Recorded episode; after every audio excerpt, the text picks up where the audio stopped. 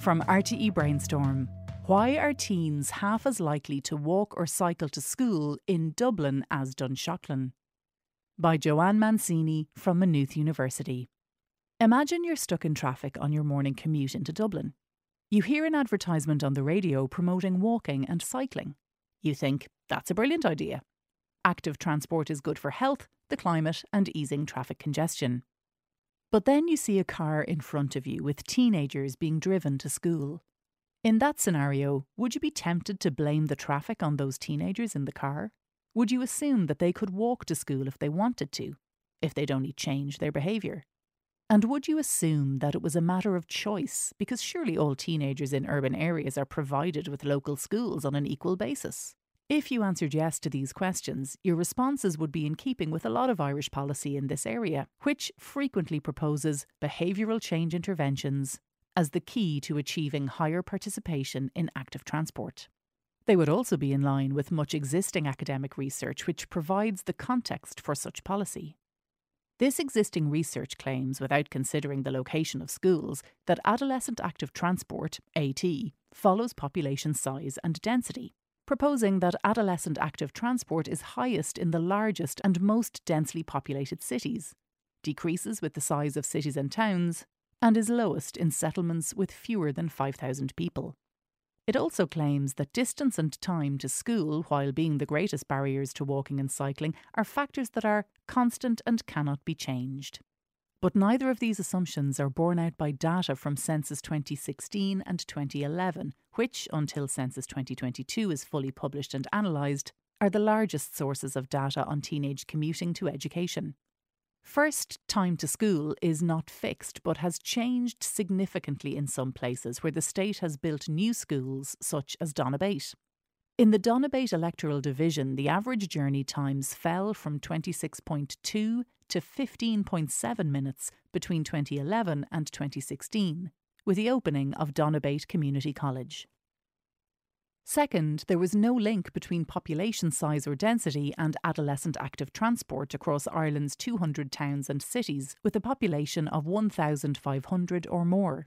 On the contrary, the highest teenage level of active transport was not in Dublin, which at 39.87% was ranked 88th out of 200 towns and cities when it comes to active transport, but in the smaller town of Dunshaughlin, County Meath, which had an active transport rate of 74.71% from a population of 4,035.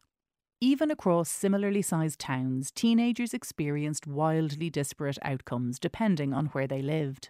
In 31 small towns, 1,500 to 5,000 population, a majority of teenagers commuted by walking or cycling, with 26 making the national top 40. However, in 31 other small towns, including Duleek, County Meath, with a population of 4,219 and active transport rate of just 0.55 of 1%, fewer than 5% of 13 to 18 year old students walked or cycled to school with no teenagers at all commuting by these methods in three small towns. The active transport postcode lottery also affects teenagers inside Dublin. In some Dublin electoral divisions, such as Clonskeagh Belfield, teenagers participated in active transport at a similar level as in Dunshaughlin. However, in other divisions, teenagers had much lower odds of walking or cycling. For example, fewer than 12% of teenagers in Kilmainham B Obviously, such disparities cannot be attributed to differences in population size or density, but they can be associated with differences in educational provision. Consider this 38 of the 40 towns with the lowest teenage levels of cycling and walking had no secondary school. However, in the top 40, every town had a school within its settlement boundary, and at least one of those schools was free, mixed gender, and inter or multi denominational. In other words, active transport doesn't follow population size or density, but it does follow educational provision, including the provision of inclusive schools, not segregated by religion, gender, or the ability to pay. Why then are teenagers nearly twice as likely to commute to school by walking or cycling in Dunshaughlin as in Dublin? Or, put another way, why are teenagers in Dunshaughlin six times more likely to walk or cycle to school than teenagers in Kilmainham B? Educational provision is undoubtedly part of the answer. In 2016, Dunshaughlin had a local secondary school that was interdenominational, mixed gender, and free. Moreover, according to the Department of Education, the Dunshaughlin school planning area had a secondary to primary intake ratio of 146.2%, indicating that the secondary schools could accommodate many more pupils that attended primary schools there. In contrast, in the Dublin 8 school planning area, the area which Kilmainham B is in, the intake ratio was 43%, and there were no schools that were not segregated by religion, gender, or both. This may seem like a bad news story, but it isn't entirely. Unlike many problems, it has a solution.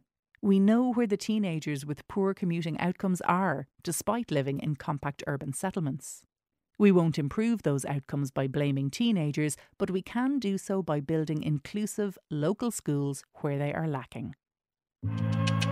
Discover more at rte.ie forward slash brainstorm. RTE Brainstorm is produced by RTE in conjunction with UCC, University of Galway, University of Limerick, Maynooth University, DCU, TU Dublin, the Irish Research Council, and Teagasc.